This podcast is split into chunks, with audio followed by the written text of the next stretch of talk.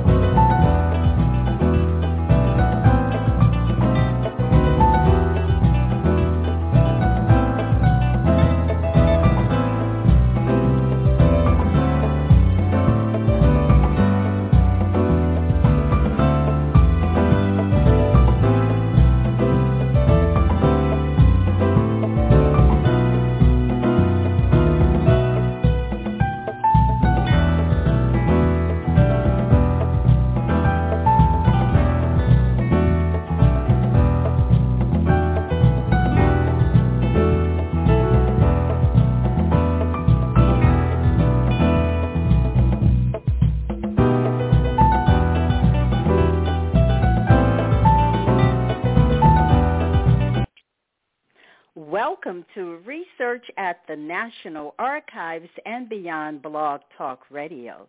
This is your host, Bernice Alexander Bennett, and joining me today is the award-winning author, Margo Lee Williams, for a discussion about her new book and research, Born Missionary, the Islay Walden Story. Born Missionary uses Walden's own words as well as reports from newspapers and church publications to follow his journey from enslavement to teacher, ordained minister, and community leader. Margo is a frequent lecturer for the Family History Centers in the Washington, D.C., Baltimore area and a former editor of the Journal of the Afro-American Historical and Genealogical Society. She is particularly interested in the community and family histories of people of color in the Southeast, especially those in North Carolina and Virginia. Born Missionary is her third book. So let me just give a warm welcome to Margo Lee Williams to the show. Welcome, Margo. Well, thank you, Bernice. It's great to be able to talk with you again. I'm just so excited about this new book and your research. So help us understand who is Islay Walden? Well, most people who do know about him know him as a 19th century African American poet. Uh, he published in his lifetime. He had published two volumes of poetry. One is called Miscellaneous Poems, and the other is Sacred Poems. And so he's often referenced in uh, English literature, in American literature, for 19th century African American poetry. But not as many people know him as the missionary and teacher um, that he was, that was actually his passion, teaching and um, the, preaching the gospel were his real passions in life. So what about his life, or maybe I should start off with, how did you learn about Walden? Well, Isley Walden was the founding minister of the church in my maternal family's community in Randolph County, North Carolina. Not too far, about 13 miles outside of Asheboro, which is the county seat. And that church okay. is called Strieby Congregational United Church of Christ Church. Mhm. And so what inspired you about his life that you wanted to write about him? Well, one of the things I realized was that um, although he was being written about as a poet, most of the biographical paragraphs that were written about him had really very little background information and frequently had misinformation. And as I began to sort of look around to learn about him, I discovered there was so much more to his story, even though it, there is not a, in many ways there's not a lot of information about him but there's so much more than had been written about him and so i wanted to make sure he didn't fade into obscurity and that i brought out his real passion which as i said was teaching education and the gospel but Margo, you said okay, there was some. If there was information, it was misinformation about him. Yeah. So help yeah. us understand your research journey to correct the misinformation and find new information on him. Well, the, among the first things I found on him were many articles referencing his work at our church in uh, a journal from the that from an organization, a missionary organization that functioned in the 19th century primarily, but into the 20th century as well, called the American Missionary Association. And they were very big in education in the South um, among uh, among people of color, both before and after the Civil War. And so um, because he had signed up with them to come back to North Carolina to after getting after being ordained, I began to see these articles, and then I began to pursue. Well, what about when he was in where he went to school? And I knew that he had gone to the New Brunswick Theological Seminary in New in New Brunswick, New Jersey, and I discovered, uh, you know, just sort of by doing Google searches and ancestry searches and newspaper.com searches, that there were many, many newspaper articles written about him in the newspapers in New Brunswick that basically followed the things that he was doing while he was in seminary. Um,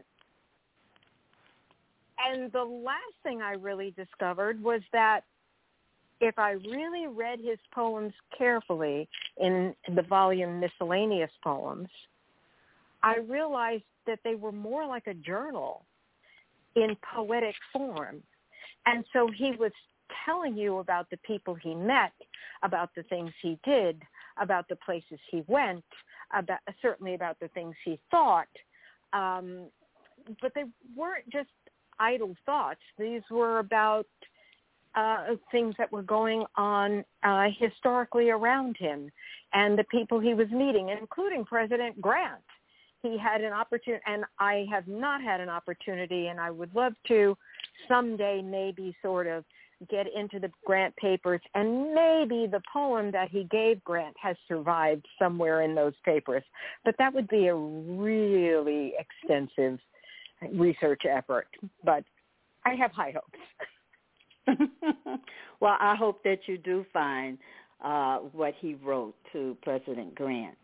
So let's talk about Islay uh, just a little bit more. What did sure. you learn about his family? Well, that was particularly interesting because everywhere that you see information about him, it says that he is the son of a free man of color named William D. Walden um, and family members, his sister, uh, who he did not have descendants, he and his wife did not have children, and he died really about three years after they were married. So, um, you know, they really didn't have a chance to have children. But his sister did have children and has descendants um, living primarily in the Cincinnati area. And they all said that that the father was William Walden. And so I went to look for information about that. I really didn't find anything conclusive. It seemed possible. But what really struck me was that there were several references where he himself said his father was a completely different person by the name of Branson Walden. And in a very extensive newspaper article written in um, a New York newspaper at the time he was ordained that said he was the son of a former enslaved, formerly enslaved person who self-emancipated on false papers to out to the Midwest. So that sort of made me wonder exactly what was going on. Um, and, and I also found, uh, also in his obituary in the American Missionary Association um, magazine, said his father was Branson, although they used the name of one of his enslavers, and that was he was born on the Garner plantation. Um, and so while you're doing this gathering, because it's really interesting that first of all you became interested in in Islay Walden, but yes. then you went through a search process of well, how do yes. I find this man? And it's probably something that anyone would ask a question when you're looking. Where do you look? And you mentioned the missionary journals and what have you. So you're talking yes. about a man who was born enslaved. Yes, and from there, you're trying to yes. connect all of the dots. Who was his father? Where did he live? Yes. And so take us through your, let's say, take us through your research process. Maybe that'll help people like me and others that really want to connect the dots to somebody that they've heard a lot about. Well, you know, I, I I wish it was a straight line, but it tends to be rather circuitous. I would mm-hmm. say that I really started looking for him um, because I knew he was with the American Missionary Association. I began looking in those papers for information about his about his life. Um, I also um, then from from there I began oh my, I think I began looking at um, records in the county, and I found the deed from when he bought the, the property for the church. Um, I then I, I I don't remember exactly when I, I I looked at every reference to him in literary mag in literary journals and and and poetry anthologies that referenced him. Um, I then looked at. Um, I'm not. I, I found information showing. I knew that he had gone to because it referenced in in these places that referenced that he was a graduate of Howard University. So I went mm-hmm. looking for him. I went looking for information on that, and there uh, there are published school um, class lists of students, and I was able to find him on some of those class lists in the years that he was attending the university, and including some references to him in uh, as an alumna uh, uh, uh, of the school. And then uh, newspapers, I think, really, I began looking for newspaper articles, and that really seemed to be quite the treasure trove. There were articles in Washington, in newspapers in Washington that referenced how he had started what were known as Sabbath schools. These were schools that were often held on Sunday afternoons um, or Saturday evenings for for working people and for children um, to teach them reading and writing. And that apparently it was a very successful school. And, and there was a newspaper article that referenced him in 1892. Now he left, he left Washington, D.C in 18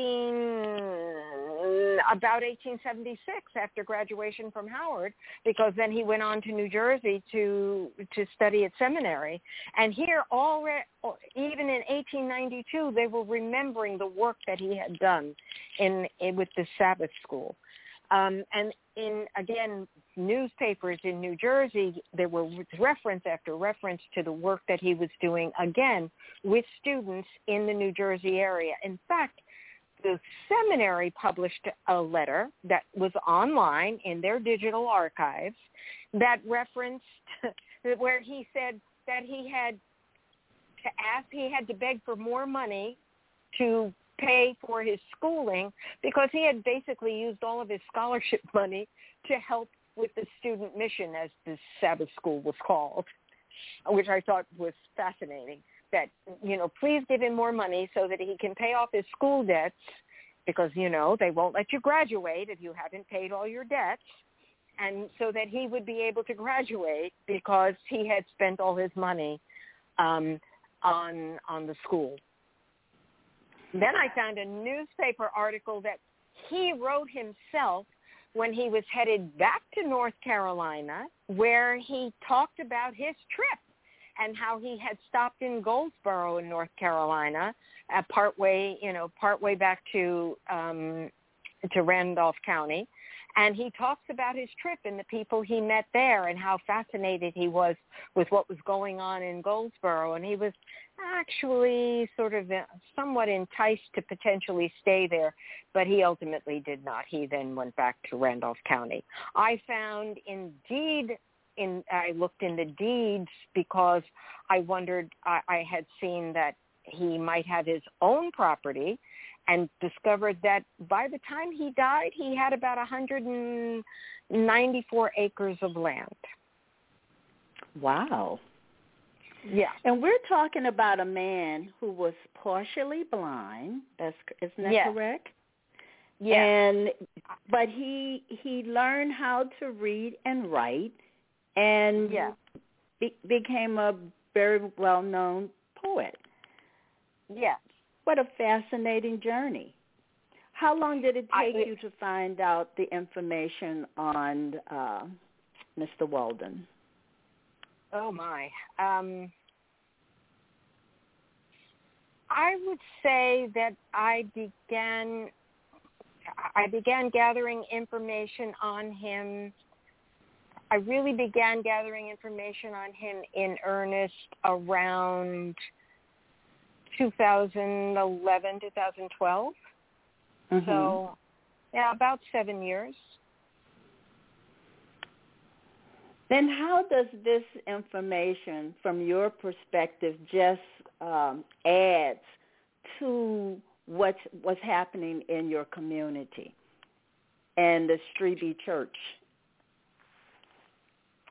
Well, um, from the community's point of view, they're very excited because there again the the information that had come down to them in the community had really gotten very garbled because of a cousin who came to take over after he died. When he died in 1884, there was a cousin that then stepped in to help with the teaching. He wasn't a minister, so another minister came to do the actual uh, pastoring, but this cousin took over the school.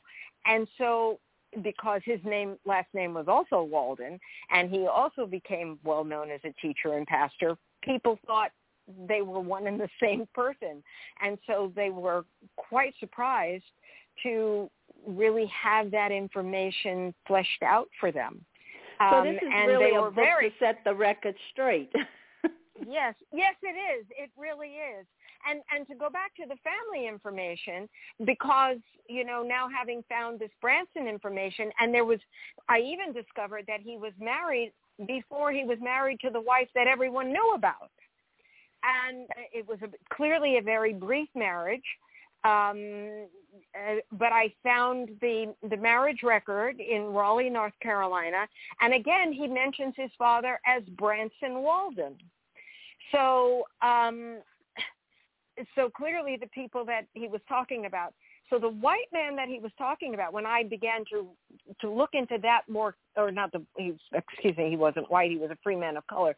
But when I began to look into that man's information, I realized there was no way in the world he was going to be the father because in fact he wasn't old enough to be the father. He would have been, I don't know, mm-hmm. like seven years old or something like that. But it was, but by sort of working through the genealogy information, it was very likely it was his father who was Branson's father.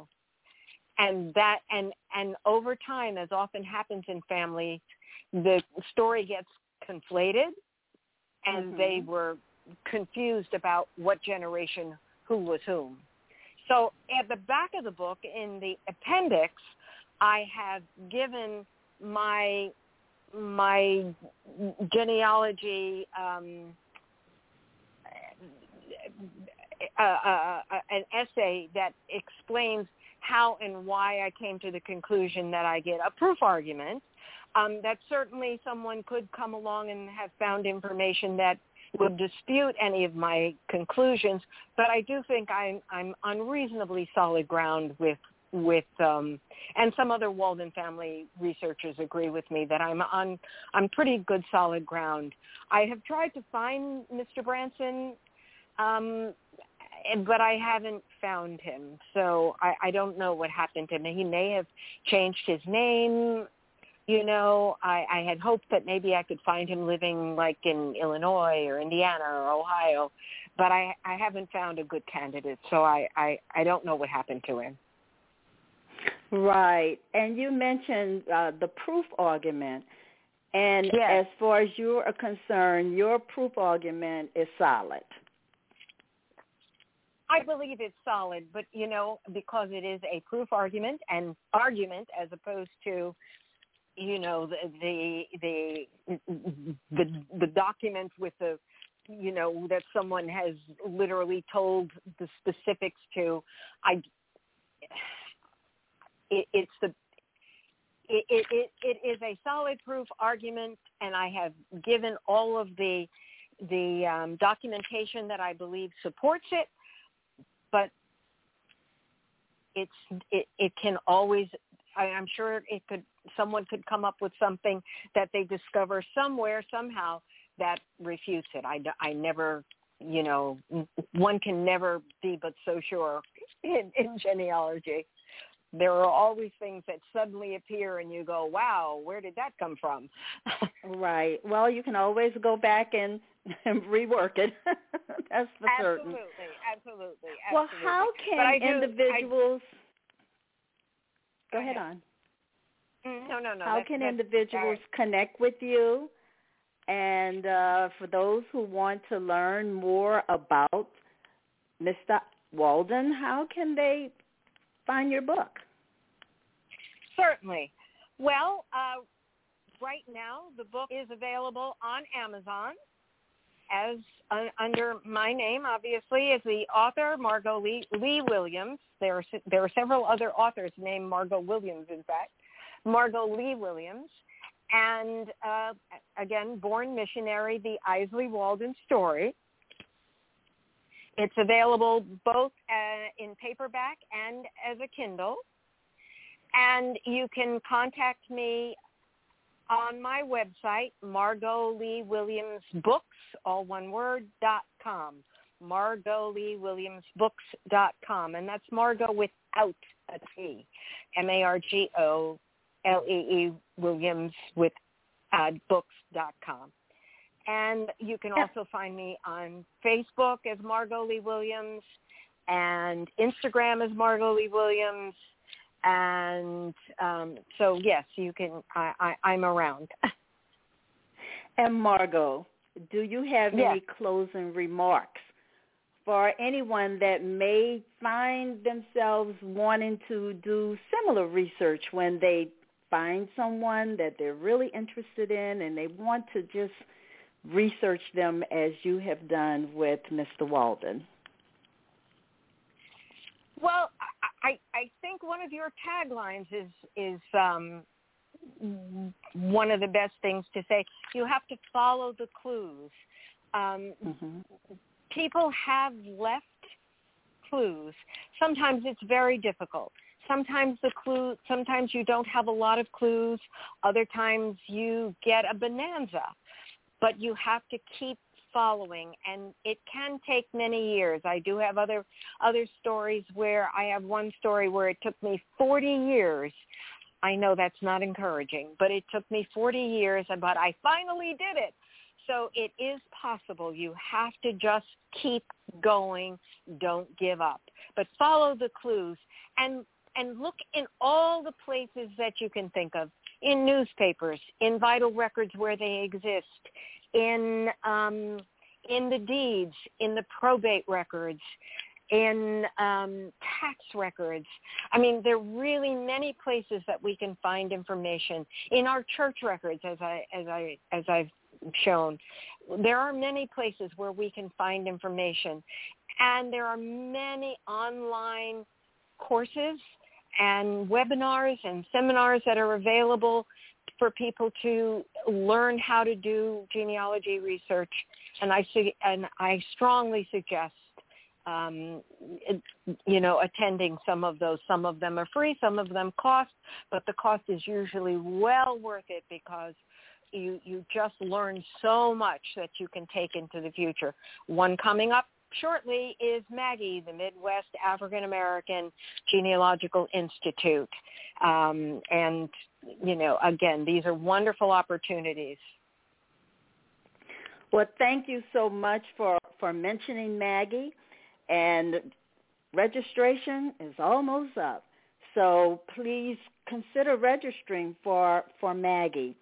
Well, I want to thank you for coming on today, Margo, and sharing with us your research and the fact that you took your research to the next level by putting it in a book. And this is one of the things that, you know, we want to encourage people to share those stories so that others can be inspired just as you have inspired us with Born Missionary. And remember, everyone, your ancestors left footprints. Margo just shared with us all of the footprints she found in newspapers and a whole lot of other resources. So you just need to follow the clues that are presented to you. So Margo, I want to thank you so much for joining me today. And everyone else, I look forward to you joining me next week. This is your host, Bernice Alexander Bennett. Goodbye, everyone. Bye-bye, Margo. Bye, Bernice, and thank you so much.